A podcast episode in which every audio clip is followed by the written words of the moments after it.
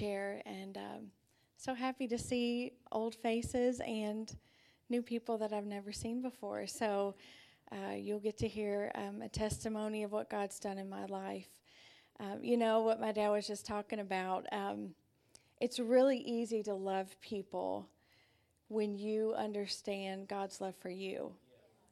When you understand the depth of His mercy and grace and love that He's loved you with, then it's really easy to go and love humanity.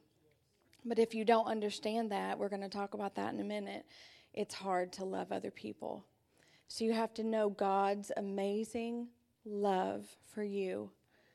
And we're going to talk about um, his rescuing power that he has available for you today, whatever you're facing today. His love is more than enough to rescue you today. Amen.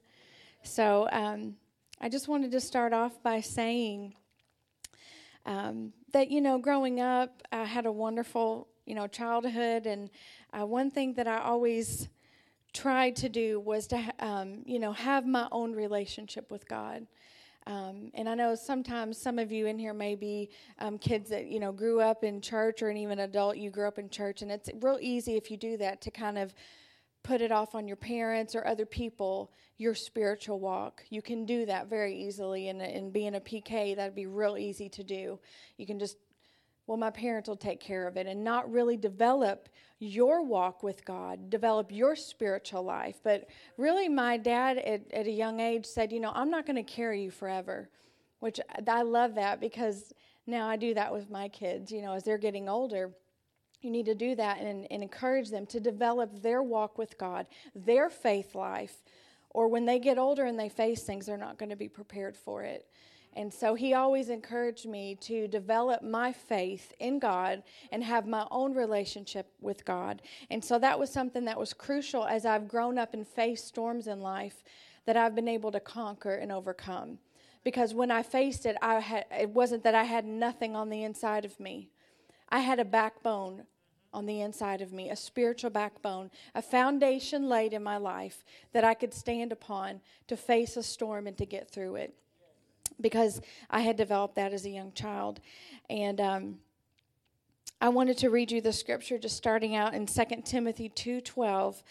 It's in the Passion. Um, I loved this translation of this verse. I've always liked this, but this was amazing.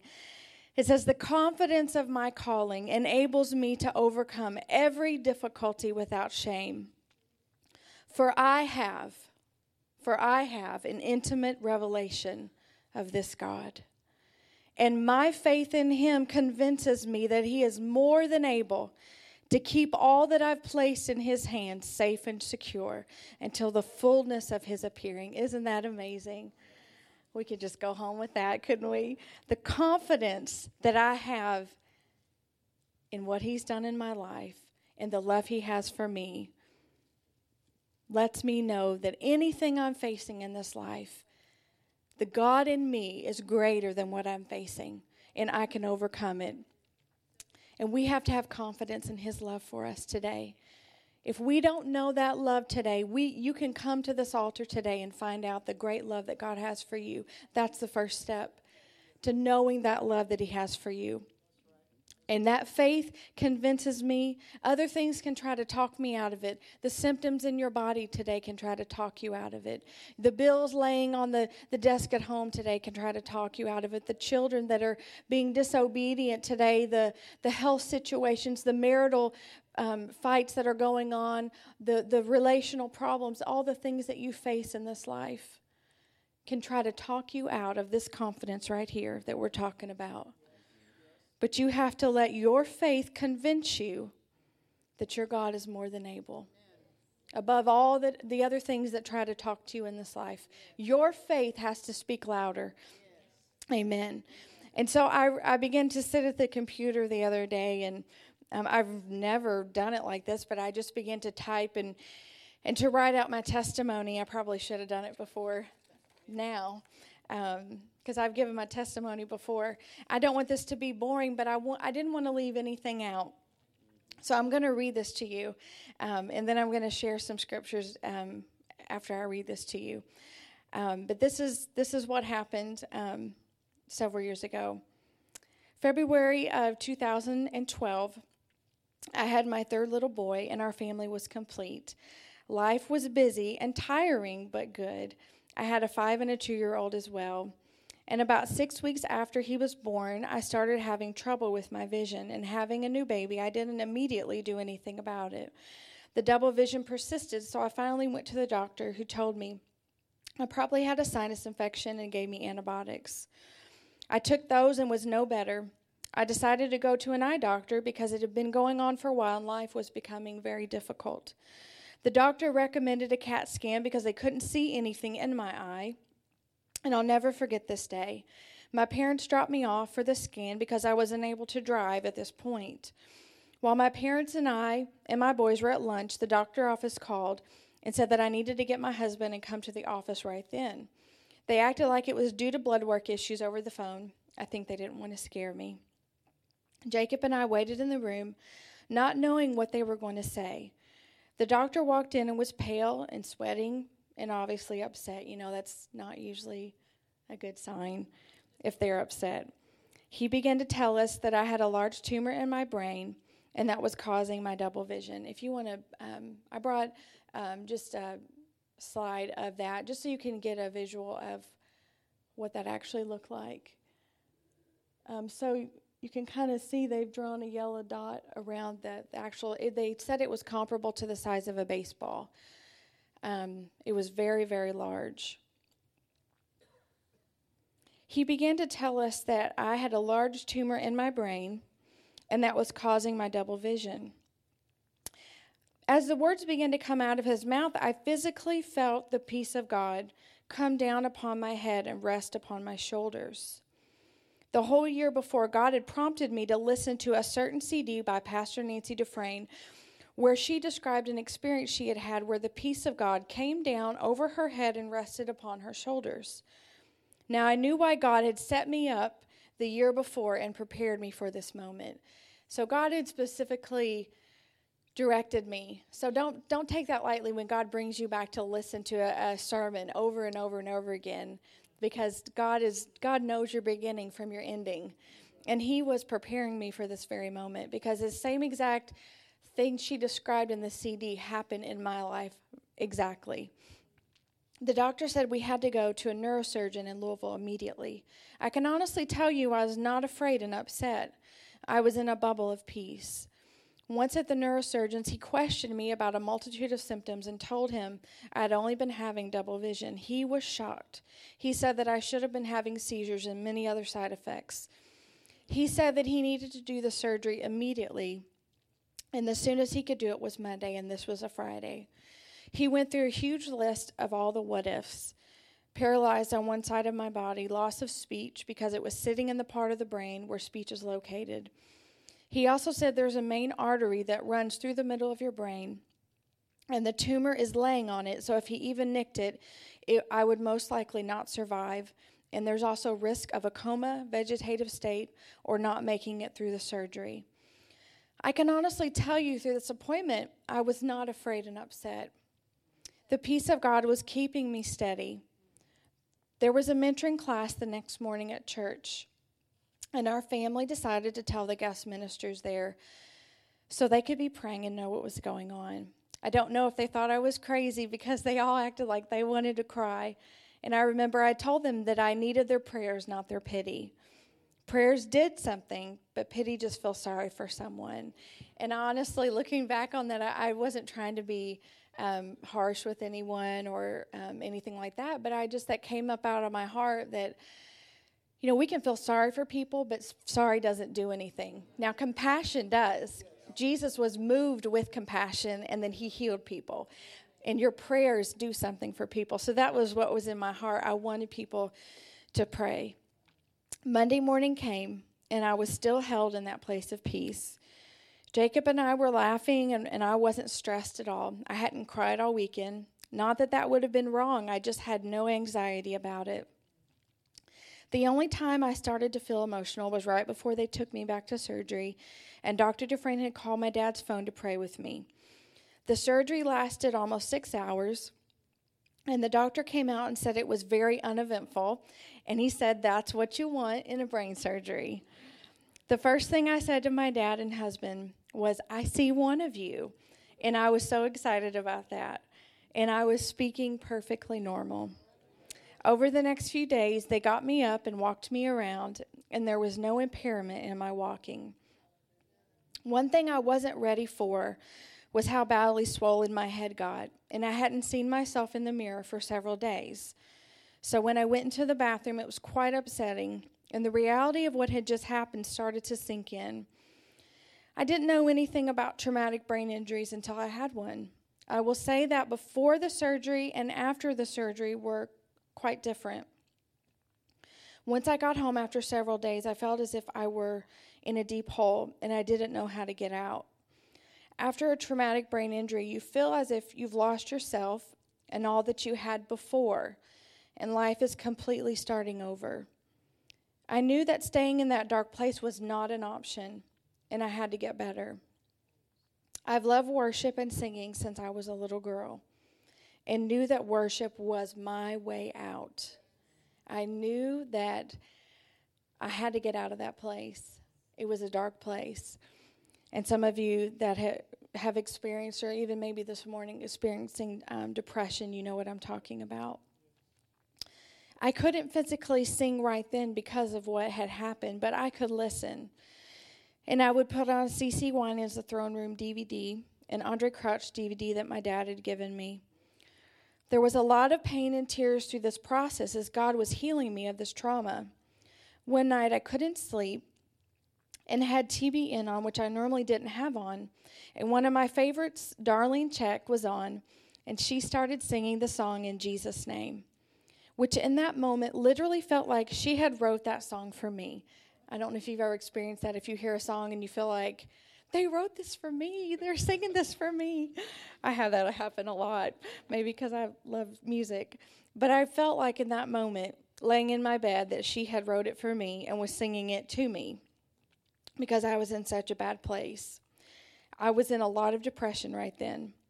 God told me that night that I didn't bring you this far to leave you here, not fully restored. I put that song on my CD, the one that I made, because it means so much to me. I went to a checkup about a month after my surgery, and they saw some tumor that they didn't get in the surgery and said that if it was still there after a few months, they would need to do radiation. Dr. Dufresne was coming for a special meeting before that checkup. My dad was going to mention something, but then felt he would just let Doctor be led by the Spirit. The first night of meetings, as I was coming off the platform, before I got to my seat, Dr. Dufresne said he wanted to minister to me. He took his finger and he traced the line of the scar on my head, like this, which he didn't know where it even was, which was from ear to ear, and I fell out. I lay there for quite a while and later asked my family if there was an usher standing by my head because I felt someone had been by my head. They told me no, and I knew right in that moment that it had been an angel. I went back for my checkup, and there was no sign of tumor at all. And I go back every year and get a scan, and I have no sign of tumor. And the last time I just went, um, my doctor said, "Well, we can just make it a year and a half now." Um, and th- I didn't want to leave anything out. And I, you know, I probably even left a little bit out, even reading it. But um, that is the miracle that God has done in my life. And you know, all the all the what ifs, none of them happened. Completely restored, and God has opened.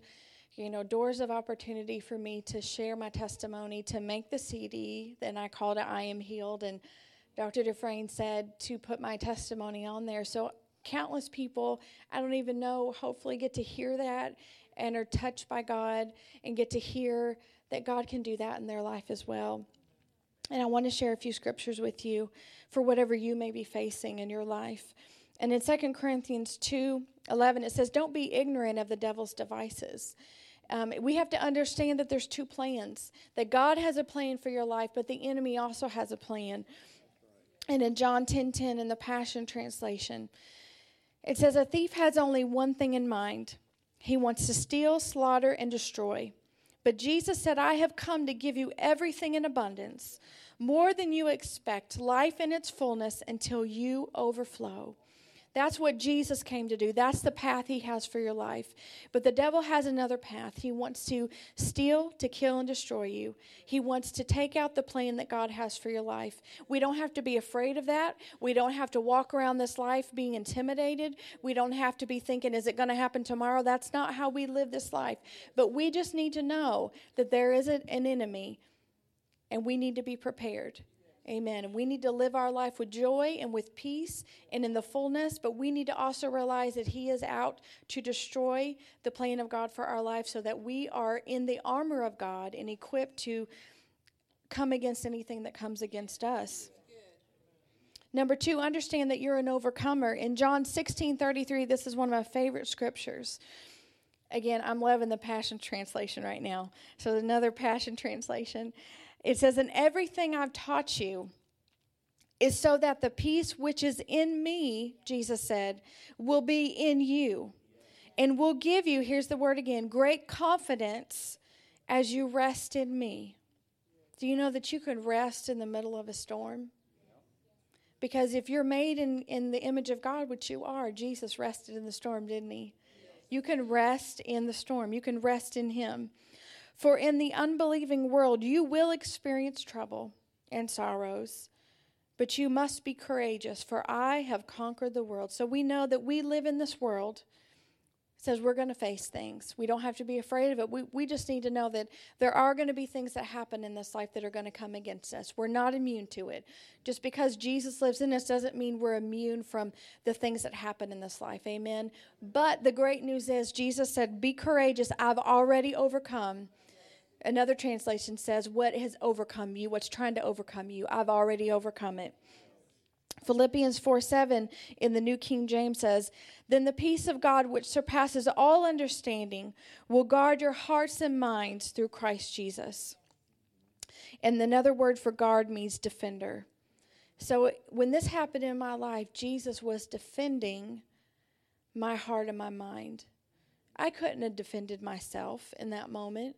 When you get a bad report at the doctor, when you get a bad report about your child, when you get a bill in the mail that you didn't expect, when you get divorce papers, when you get anything in life you were not expecting, Jesus will defend your heart and your mind. You cannot defend it on your own.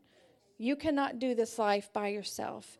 You cannot face these trials and pressures that come in this life without Jesus and make it and have a sound mind. You cannot do it without him. So I love that that word guard means he's your defender. There's a wonderful new song called Defender and it says you go before I know that you've even gone to win my war. Yeah. You you've already gone to win my war. I didn't even know that there was a fight coming and you already went to war for me. Thank you Jesus which leads me into my other scripture, Isaiah 54 17. No weapon formed against you shall prosper, and every tongue which rises against you in judgment you shall condemn. This is the heritage of the servants of the Lord, and their righteousness is from me.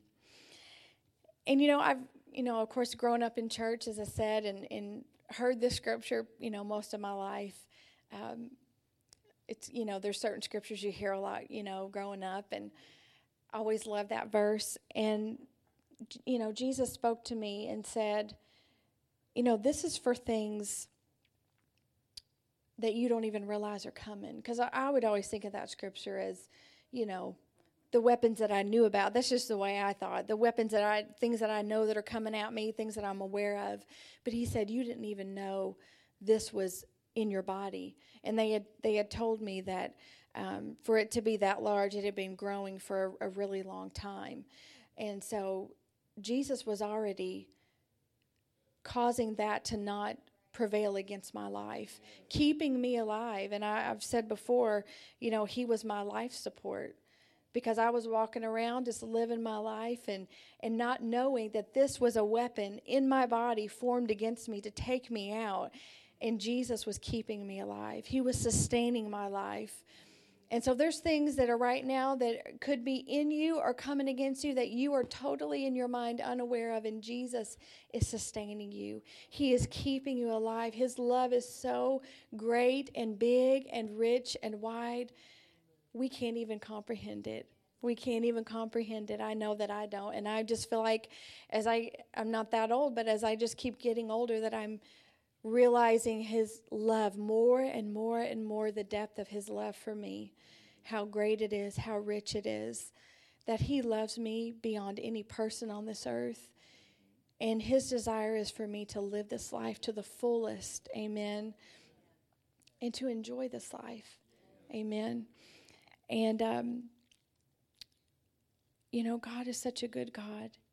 He loves you so much, and He wants you to not only be free from any physical ailments that have that have come against you, but also be free from, you know, like I talked about in my testimony, any mental torments that you have, and it's just to me it seems like even in the news and in in media, there's such an increase of anxiety, depression, and the enemy's just mean.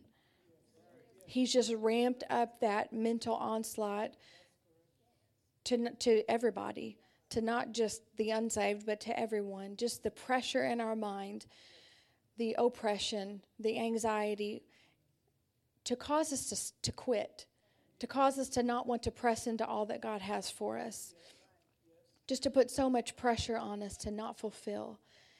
And I just had it in my heart to pray for those that not only, you know, have physical um, issues going on in their bodies, but you've just been warring in your mind.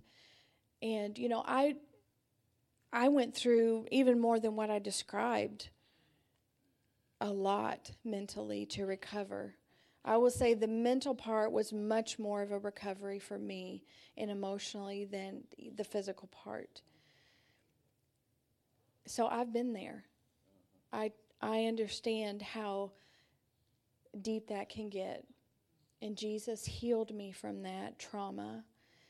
And Jesus wants to set you free today. If you've lost someone, if you've been through some kind of tragedy in your life, if you know that grief is in all different levels and it can come in different ways, and um, I just feel like there's a healing balm today for your hearts and your minds and for your bodies that that God wants to do something on all in all of us today and and just to encourage you to know that God is a God of miracles. Amen. And you know, I'm encouraging myself today. I mean, I'm believing for miracles in my own family as I speak. So I'm just standing up here encouraging myself in the Lord this morning. I am. um, you know, and um, God is an amazing God. Thank you, Jesus. So, how I wanted to do this this morning was um, praise team, will you come back up with me? And um, I know I didn't talk really long, but I just I want people to be ministered to and. Um,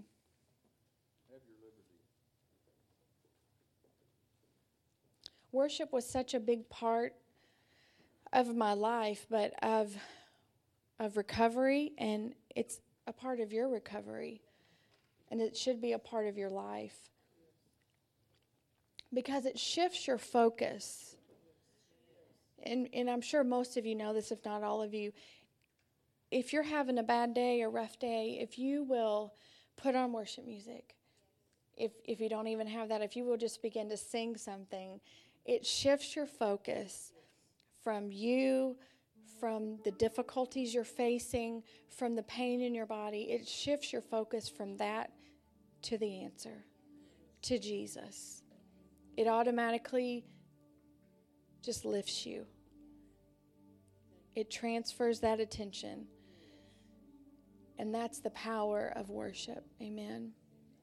So that was a big part of me coming out of that dark place. And that's after today, that's what I want to encourage you to do is to just invade your life with worship. Every time you have the opportunity to do that it will change your life.